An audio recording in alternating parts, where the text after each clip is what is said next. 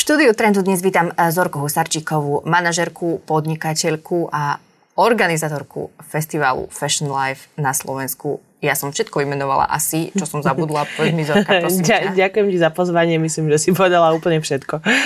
Uh, čiže toto všetko, čo som imenovala si, ty si ešte aj tá osoba, ktorú ľudia na Fashion Live môžu stretnúť s headsetom a s vysielačkou v ruke, ktorá organizuje celý externý áno, vesmír. Áno, presne, presne tak. E, vždycky mám aj vysielačku, lebo tých otázok počas toho podujatia prichádza veľa, takže musím byť spojená aj s backstageom, aj vlastne so vstupom a, a, a, a s celou produkciou, takže väčšinou, väčšinou som na vysielačke, čiže keď niečo rozprávam, tak eh, v polke vety odpoviem na niečo úplne iné, Všimla čo mi ide do vysielačky. Všimla som si, že keď som povedala, že si podnikateľka, tak si sa tak zarazila, nie si? Toto, toto, to, to, to sa nekategorizuješ vôbec? Uh, ne, neviem, neuvažovala som nad tým, že by som sa takto o sebe rozmýšľala, ale asi, asi aj som, že podľa toho, čo sa do toho zahrňa. Ty pochádzaš v podstate z podnikateľského prostredia, tvoja Áno. rodina začala podnikať už na, v 90 rokoch, hneď, hneď na prelome vlastne, ako sa to už dalo, tak eh, hneď sa pustili do biznisu a uh, oni sú veľmi vlastne akční, takže mm-hmm. toto dúfam, že som po nich zdedila. Vy ste začali, mamina teda podnikala, odev, áno, áno. S odevnou, bola to odevná firma? Bola to odevná firma a, a vlastne oni mali zastrešenú aj výrobu uh, v Ružomberku, takže čo sa týka vlastne toho nejakého celého biznisu. Bolo to proste aj s výrobou, aj s distribúciou, aj s vlastnými obchodmi, čiže celý taký vlastne e, fungujúci biznis. Uh-huh ktorý, ktorý prebiehal, že na Slovensku vyrobené to bolo tu. E, produkty a látky teda e, dovážali, najmä z Talianska, uh-huh. ale celá výroba sa diala u nás. Teba to nejakým spôsobom ovplyvnilo? Uh, Určite si myslím, že áno. Uh, nie som ja úplne vyšpic, vyšpecifikovaný, lebo veľa na to dostávam otázky, že či presne to, že sa venovali móde, ma ovplyvnilo v tom, áno. že sa tomu venujem aj ja. Uh, ja som to vtedy až tak nevnímala. Vnímala som, že majú veľa práce, že podnikajú, že proste stále sú tam a, mm-hmm. a ja stále niekde som a čakám ich, kedy proste prídu ako dieťa po mňa. Uh, ale toto už máme vydiskutované. Okay. je to v poriadku. A, takže ja som, ja som to ako keby, že ne, nemala ako svoj sen, proste som to mala viac menej ako takú kulisu, ktorá sa okolo mňa diala a skôr to, som to vnímala ako tú ich energiu, takú uh, robiť veci... Uh, Proste oni robili rôzne biznisy, aj iné, čiže skôr táto ich energia a dynamika ma podľa mňa ovplyvnila ako ten špecifický biznis. Uh-huh. To bolo v takom období, kedy sa prechádzala na tú trhovú ekonomiku. Viacerí ľudia začínali podnikať, ale zároveň na Slovensku začali prichádzať aj tie také mm-hmm. fast fashion koncepty, začali prichádzať to, čínske obchody a tak ďalej. Áno, toto bolo o niečo no. neskôr, že oni vlastne, keď začali v 90 rokoch, tak ešte to pole pôsobnosti bolo veľmi veľké, čiže oni ten priestor naozaj mali a oni spomínajú, že vlastne čokoľvek vyrobili, to sa aj predalo, mm-hmm. predalo lebo tí ľudia boli potom hladní vlastne, bol tu neustály nedostatok. A potom sa to začalo preklápať, oni tú spoločnosť mali okolo 19-20 rokov a už vlastne ku koncu toho pôsobenia, tak vtedy to bolo už také náročné, že vtedy už naozaj tie reťazce prichádzali v plnej sile a, a ľuďom to stále bolo vzácne, lebo to poznali z cudziny uh, a už zároveň tá cena práce tu išla hore, takže vtedy to začalo byť také náročné. Takže s tým bojovali niekoľko rokov, že či to rozšíriť a posunúť tú výrobu možno niekde inde, čo už veľmi nechceli, lebo mali pocit, že to už strácajú vlastne z rúk. Takže potom sa rozhodli vlastne v tom nepokračovať a venovať sa úplne inému biznisu. A venujú sa ďalšiemu? Ktorý funguje dodnes? Ktorý funguje dodnes, áno. A mamina má čokoládovňu uh-huh. a, a ocno má ešte úplne iný realit, vlastne v realitách podnika. Máš pocit, že táto rodinná atmosféra, ktorú si ty zažívala celý čas, koľko si mal vlastne tedy rokov, keď založili tú, tú odevnú firmu? No, bolo to v 90 rokoch, čiže ja som bola úplne malá. Čiže ty si vyrastala v podstate 5-6 rokov, keď začali. Čiže ja si to pamätám, ako sa to tak škálovalo postupne, uh-huh. že začínalo to úplne, že je to celý že príbeh, že na knihu alebo aspoň uh-huh. na seriál, že začínalo sa šiť u nás, potom potrebovali ďalšie priestory, potrebovali rozšíriť výrobu, pribudali ľudia, čiže mali dielňu, potom mali väčšiu dielňu, potom celú budovu. Takže toto si presne pamätám, tie štádia, ako to vlastne narastalo. Nosila si tieto odevy aj ty? No jasné, jasné, jasné. Ty sa potom ešte dostala do ďalšej rodinnej firmy, ktorá mala tradíciu v 30. rokoch minulého storočia do Nehery, kde si mm-hmm. fungovala tak manažersky už trošku. Popíš, že čo si tam vlastne robila? Ja som tam bola vlastne zo začiatku. Uh, prišla som tam uh, na zavolanie Borisa Hanečku, ktorý bol vtedy head designer a vtedy tým, že to bol začiatok vlastne tej spoločnosti, tak tiež sa to ešte tak škálovalo a nastavovalo. Takže tam tie funkcie sa mi tak ako pre, prelínali, že od rôznych produkčných záležitostí mm-hmm. cez nejaké komunikačné, marketingové, takže tam to bolo tiež ešte v takom v štádiu nastavovania. Mm-hmm. A pred 8 rokmi potom začal uh, fungovať Fashion mm-hmm. Life z tvojej iniciatívy a iniciatívy tvojho týmu okolo teba, ľudí, ktorí sa tomu venujú v podstate aj dodnes. Však ostali si taký stabilnejší tým, či? Boli tam nejaké zmeny v tom týme. Uh, v podstate ľudia sa niektorí začali venovať iným veciam. Uh, niečo vlastne tak ako keby ten entuziasmus zo začiatku trošku vyprchal, takže sa ten tým proste, je to živý organizmus, uh-huh, je to už uh-huh. 8 rokov, čiže je to asi normálne, že tam proste tá výmena nastane. A, a niekedy je to ťažké, niekedy je to ľahké, ale proste je to život. Lebo do začiatku to presne nás, začalo s takým nasadením a s takým elánom vlastne až um, ako keby, že do, dobročinným, lebo vlastne zrušil sa ten Bratislava Fashion Weekend. A ty a... hovoríš aj o tom niekedy, že to vznikol doslova na kolene tento áno, festival. Za menej ako mesiac si ho zorganizovala spolu s tým týmom. Áno, áno, bolo to menej ako mesiac a to bolo ako veľmi vyhrotený moment v mojom živote. To, spomínam si iba také záblesky, že vlastne vôbec to nemám ako celok, mm-hmm, len také mm-hmm. nejaké momenty. A vlastne fungovalo tu, fungovalo tu podujatie Bratislavské modné dni a, a zároveň um, Bratislava Fashion Weekend, ktorý organizovala pražská agentúra, ktorá organizovala aj Prague Fashion Week. Week. A a potom nejako túto slovenskú časť e, viac menej ako keby, že bez uvedenia dôvodu e, zrušili, ale s tým, že už napríklad komunikácia vysela po meste, takže už to bolo to veľmi také nečakané a, a aj tí dizajneri cítili voči tomu krivdu, lebo oni už boli viac menej v rozpracovanom štádiu, Aha. mali nachystané veci, kolekcie, takže vtedy prišla taká iniciatíva, že správme to podujatie z dola, že vlastne nemusíme čakať na niekoho z Prahy, aby nám to prišiel zorganizovať organizovať. Takže viac menej to vzniklo veľmi rýchlo a tá energia tam bola taká uh-huh. nakumulovaná. Takže viac menej za 3,5 týždňa sa to potom udialo v starej tržnici. A bolo to, bolo to super, lebo tam viac menej, že všetci chceli ukázať a dokázať, že to vieme spraviť a že, že proste vieme spraviť dobrú vec a tá energia bola úžasná. Aj si myslím, že tie výstupy e, proste bolo to, bolo to špičkové. Uh, potom samozrejme sa to začalo komplikovať.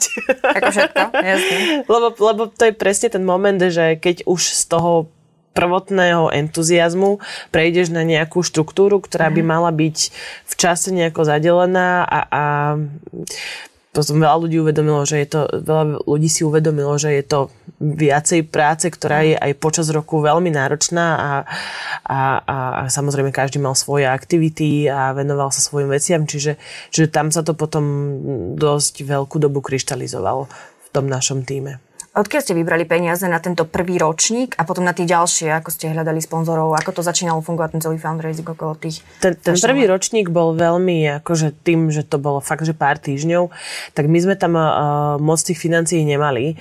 Uh, tí dizajneri, im bolo vrátené to fíčko, ktoré uh, platili na Bratislava Fashion Weekend. Tam to ešte, bolo... koľko to bolo korún ešte vtedy? Fúha, že koľko to mohlo byť, že bolo to mm, cca 600 eur na a, dizajnera, okay. zhruba, zhruba takto to bolo. Uh-huh, Čiže uh-huh. to bol nejaký peniaz a viem, že v tom čase, čo sa nám podarilo vybaviť, bola Tatra banka, ktorá nám dala nejaký úvodný sponzorský, uh, sponzorské peniaze, ale viac menej za, tu, za ten krátky čas sa toho už viacej povybavovať nedalo, lebo uh-huh. predsa len tie spoločnosti majú nejako nastavené Jasne. tie financie na celý rok, na fungovanie dopredu. Takže potom sme to vlastne, ale tam zase aj veľa ľudí a veľa modelov, modeliek, eh, hairstylistov, make-upistov pracovalo vlastne bez nároku na honorár. Eh, takže tam sme veľa tých financií ani nepotrebovali, ale samozrejme boli veľké položky, ktoré nám tam vyskočili, napríklad uh, technika uh-huh. a tak ďalej. Takže, takže my sme si tam trošku spravili sekeru, ktorú sme potom doháňali tie ďalšie ročníky. A tak sa to trošku gulkalo s nami uh-huh. niekoľko uh-huh. rokov. Ty si hovorila, že už tu boli Bratislavské modné dni. Mm, oplatilo sa ísť do ďalšieho festivalu, keďže, keďže jeden bol zrušený? Ty si mm. založi, v podstate vy ste založili ako keby nový. Bolo to treba? Ty si takto riskovala, v podstate, bol to risk, alebo bolo to také prirodzené ja pre teba? Tá, ja si myslím, že tá myšlienka tam ani nebola pri tom vzniku, mm-hmm. že, že už ten Bratislava Fashion Weekend bol bol v niečom protikladný tým bratislavským modným dňom. A, a vlastne tí dizajneri, ktorých my tam máme aj teraz, vlastne na Fashion Life, mali ako keby že záujem aj o inú platformu. A, a proste vzniklo to úplne prirodzene, že táto myšlienka tam vôbec ani nebola, že či to je potrebné alebo nie je to potrebné. Skôr som to vnímala ako krivdu, že, že už rozbehnutá vec bola zrušená a vlastne um, poďme to tak, či tak urobiť urobiť a spraviť to trošku po našom. Um, takže nemyslím si, že sme nad tým nejako veľmi mhm. rozmýšľali. Proste to bol rozbehnutý vlak, a rozhodlo sa to v rámci niekoľkých minút a už sa to dialo. Teraz sa tieto dve podujatia stále konajú v podstate súčasne jeden rok. Aký je medzi nimi rozdiel pre lajka, ktorý netuší? Eh, ja si myslím, že máme trošku in, inak postavenú dramaturgiu a snažíme sa inak ten koncept eh, smerovať. Eh, myslím si, že Bratislavské modné dni majú trochu iného diváka a trochu inú klientelu alebo návštevníkov. My sa inú snažíme... dizajnerskú základňu je iná? Aj, in, aj inú dizajnerskú základňu. Uh-huh. My sa snažíme naozaj, že aby to nebol spo, spoločenský event, ale fashion event, uh-huh. aby sme tým dizajnerom vedeli dať čo najviac priestoru na to, aby tie kolekcie odprezentovali e, v celej škále ako svoj kreatívny nejaký výstup. E, preto sa snažíme, aby mal každý dizajner prehliadku samostatne na, o celej hodine. Vždy začína prehliadka ďalšieho dizajnera a napríklad, že my, ehm, my majú inú hudbu, majú vlastne iný make-up, iné vlasy, že toto všetko v tom backstage na tom dohliadame, aby každému to čo najviac sedelo vlastne k tomu konceptu celej kolekcie a nebolo to v rýchliku proste jednej nejakej show, kde ty už strácaš mm. prehľad, mm. či sa pozeráš na jedného alebo na druhého. Proste je to ich výstup, ktorý má mať nejaké parametre a to sa my snažíme im produkčne zabezpečiť. Mm. Ako je teraz vaša komunikácia napríklad s bratislavským modným dňom? Cítite nejaké napätie medzi sebou, alebo ste v podstate ja, okay? ja to veľmi nevnímam. Ja si myslím, že na tom trhu je, je úplne normálne, aby proste každý robil najlepšie to, čo robí a, a ak, ak ten trh je dostatočne veľký na to, aby tam mohli byť dve podujatia, tak nech sú. Akože je to podľa mňa úplne v poriadku. Ty keď si začínala s, týmito, s týmto fashion, fashion life podujatím, tak si to mala ešte ako taký svoj side job popri inej práci. Uh-huh. Ako to vyzeralo? To muselo byť Hrozne.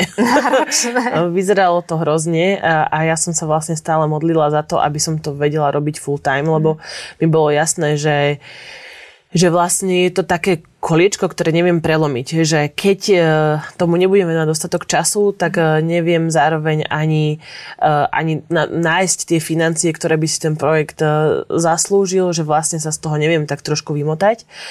Ale, ale potom sa mi to, chvala Bohu, podarilo. Takže, takže teraz, to je, teraz sa venujem viac menej len Fashion Life a Concept Store, uh-huh. Som Store. Uh-huh. Kedy, sa, kedy sa začalo toto tvoje úplne full time pre túto, tieto dve veci, ktoré si spomenula? Eh, začalo to minulý rok, uh, už okolo jarných mesiacov sme vlastne začali pripravovať uh, Somstore. Paradoxne, Čiže koronu paradoxne? Paradoxne vlastne v tomto roku Fashion Life nebol, uh, takže sme sa mohli zasústrediť len na toto a, a teraz vlastne to robíme uh-huh. spoločne. Uh-huh. Keď sa ešte vrátime k tým priestorom, začali ste v starej tržnici, tam ste pôsobili trocha dlhšie. Uh-huh. Potom v roku 2019, čo si ja pamätám, ste boli v Priore. Uh-huh, a teraz tak. ste boli v Nových Hnivách, v takom uh-huh. ešte industriálnom, ne, nevyužitom priestore. Ako tieto priestory získavate a odkiaľ beriete financiáci? Lebo to sú lukratívne priestory, povedzme si na rovinu. Ako to funguje? Um, musím povedať, že vlastne s každým priestorom sme mali nastavené uh, nejaké až výnimočné podmienky. Uh-huh. S tržnicou sme e, tiež e, fungovali partnersky, na čo sme boli veľmi vďační. Čiže, čiže naozaj sme tie náklady mali nastavené na minimum, čo nám veľmi pomohlo v tých ročníkoch. A takisto to bolo s Priorom a teraz s Nívami. Uh-huh. Čiže vždy sa snažíme sa to nastaviť tak, aby aj im to niečo prinieslo a zapracovať to do komunikácie, dostať tam tých ľudí a samozrejme tie výstupy sú zaujímavé aj pre tie aj pre tie lokácie. Uh-huh. Rozumiem, prečo ste odišli z Prioru, lebo sa tam už asi nedalo fungovať. A prečo z Tržnice? Uh, ja som mala pocit, že ten priestor má veľa výhod, ale aj veľa nevýhod, najmä v tom, že, um, že sa tam úplne nedalo pracovať s tým, ako tých ľudí ako keby uh, usádzať a meniť uh, tých návštevníkov medzi jednotlivými prehliadkami. Uh-huh. Zároveň tržnica počas tých rokov tie backstageové priestory začala využívať aj na nejaké iné aktivity, čiže tam sa ten priestor zmenšoval a my sme sa zároveň zväčšovali, čiže, čiže tam to bolo také dosť náročné v tom podzemí to ustrážiť, aby ten backstage nejako žil počas tých 5 dní, lebo je to vlastne 5 dní aj s dvomi uh-huh. dňami fittingov. Takže sme mali pocit, e, že, že sa pozrieme aj po po niečom inom a uvidíme, že ako to vieme nastaviť inde. Uh-huh. Uh, vieme vyčísliť, koľko stojí jeden ročník Fashion Life? Asi sa to odvíja od rokov, ale... Uh, odvíja sa to od rokov a aj napríklad od tých priestorov, že na základe toho, či ich máme dohodnuté nejako partnersky alebo, uh-huh. alebo proste s akou sumou tam pracujeme, ale uh, bavíme sa zhruba medzi 80-90 tisíc eur cca. Podľa toho, podľa toho, do akej miery proste si rozčleníme tie financie aj na nejakú komunikáciu ešte a tak ďalej. Čiže sú, je tam, niektoré zložky sa tam vedia variovať, ale, ale je to vždycky na najmenej tých 80 tisíc. Sú tieto podujatia ziskové, ale majú nejakú návratnosť do budúcna? Býva to tak, alebo to nikdy nie je v podstate návratné? Uh, ja si myslím, že cieľ je robiť to udržateľne, aby to zaplatilo same seba. Uh, to sa deje? To sa už, chvala Bohu, deje. Nedialo sa to nejaký ten čas, ale, ale myslím, že už uh, ja zaklopem, ale dúfam, že sa to aj do budúcna bude mm. diať ďalej, že už aj vlastne tí partnery podujatia vidia v tom ten potenciál a môžeme sa od toho niekde odraziť. Uh, je to taký zaujímavý formát, že napríklad, lebo ja pracujem aj s chalanmi z Grapeu mm. a je to úplne iný typ akcie, že my napríklad nemáme taký veľký zisk z predaja z lístkov, pretože vždycky pracujeme s nejakou kapacitou, ktorú už nemôžeme prifúknuť, aj keď ten záujem by tam bol, ale bolo by to na úkor zase toho diváka, lebo už by z toho žiaľ nič nemal. Uh-huh. Čiže vždycky tam sme nejako oklieštení. Uh, potom tam máme veľa vlastne partnerov a médií, ktorým, uh, ktorí tiež uh-huh. potrebujeme, aby tam boli, čiže zase sme o niečo v tej, v tej kapacite ubrali. Takže je to taký iný koncept, že to financovanie je poskladané trošku inak. Uh-huh. Že vždycky, keď sme sa o tom bavili, tak sme narazili na to, že no áno, ale proste z tých lístkov, že je to iba jedna zložka. Proste my, my z toho nefungujeme. Um, je to taká skladačka. Okrem týchto vymenovaných ľudí, ktorí tam pozývate, partnerov a tak ďalej médií, uh, tam máte aj influencerov. Uh-huh. Ako funguje tento influencerský marketing? Pomáha to? Myslím si, že teraz je to už takou súčasťou, že nedá sa to úplne um, prehliadnúť uh-huh. a, a, a je to vlastne, ja to vnímam ako súčasť komunikácie už teraz.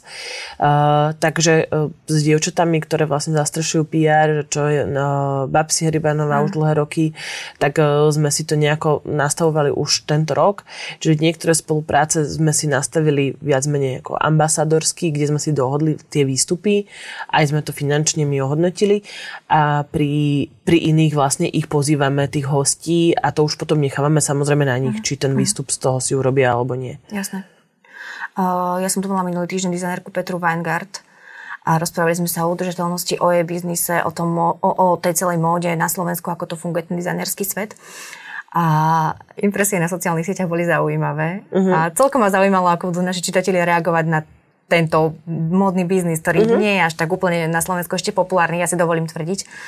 A presne ako som očakávala, to bolo o tom, že, že na čo tu naberieme do, tak napríklad dáme takú vážnosť tomu odevu, že v podstate, keď mm-hmm. sa nám zničí, tak ho vyhodíme Uh, nie je to až také dôle, sú dôležitejšie veci na riešenie. Ako to ty vnímaš? Aj ty vnímaš tak podobne ten ako, ja, ako, je, ako ja, je to, ja, ja to úplne rozumiem tomu argumentu, že samozrejme, že, že keď o tú pozornosť máme zápasiť s, s, s ja neviem, s OZ, ktoré sa venuje podpore ľudí chorých na rakovinu, tak uh-huh, proste uh-huh. samozrejme, že, že je to úplne iná téma a, a iný rozmer, že je to úplne v poriadku, uh, ale zároveň si myslím, že v tej spoločnosti by malo byť podchytené aj, aj toto, že my sa venujeme týmto témam a je úplne košer, keď niek, niekto dá um, ako keby tú svoju energiu a, a, a proste pozornosť a tak ďalej do iných tém. Je to všetko úplne v poriadku. Uh, my si myslíme, že vlastne to patrí ku kultúre spoločnosti, ku tomu, ako sa tá spoločnosť prezentuje. Čiže proste z toho celého spektra sa venujeme tomuto a veľa sa bavíme o udržateľnosti. Ja si myslím, že, že jedna veľká téma je udržateľnosť, druhá veľká téma je lokálnosť, pretože my sme tu vlastne ten priemysel mali a bolo by super proste ešte stále sa ho snažiť oživiť, kým tí ľudia, čo to remeslo si ešte pamätajú, tu ešte sú a vedia tú informáciu posunúť ďalej. Čiže toto sú pre mňa veľké témy, s ktorými my pracujeme. Samozrejme, že v tej móde tá udržateľnosť je rozumiem aj tomu, že sa to stáva proste e, nálepka na všetko a. a taký trošku greenwashing. Ja proste m, rozumiem tomu, že ako s tým začali pracovať tie veľké, veľké značky a firmy. Stáva sa z toho fráza, stáva sa z toho áno. fráza, zároveň je veľmi ťažké pri tej móde vypatrať, že odkiaľ napríklad ten materiál pôsob, e, pochádza a ako je robený, tie certifikáty síce firmy vystavujú, hm. ale proste akože naozaj by si to musela dosledovať do poslednej nitky.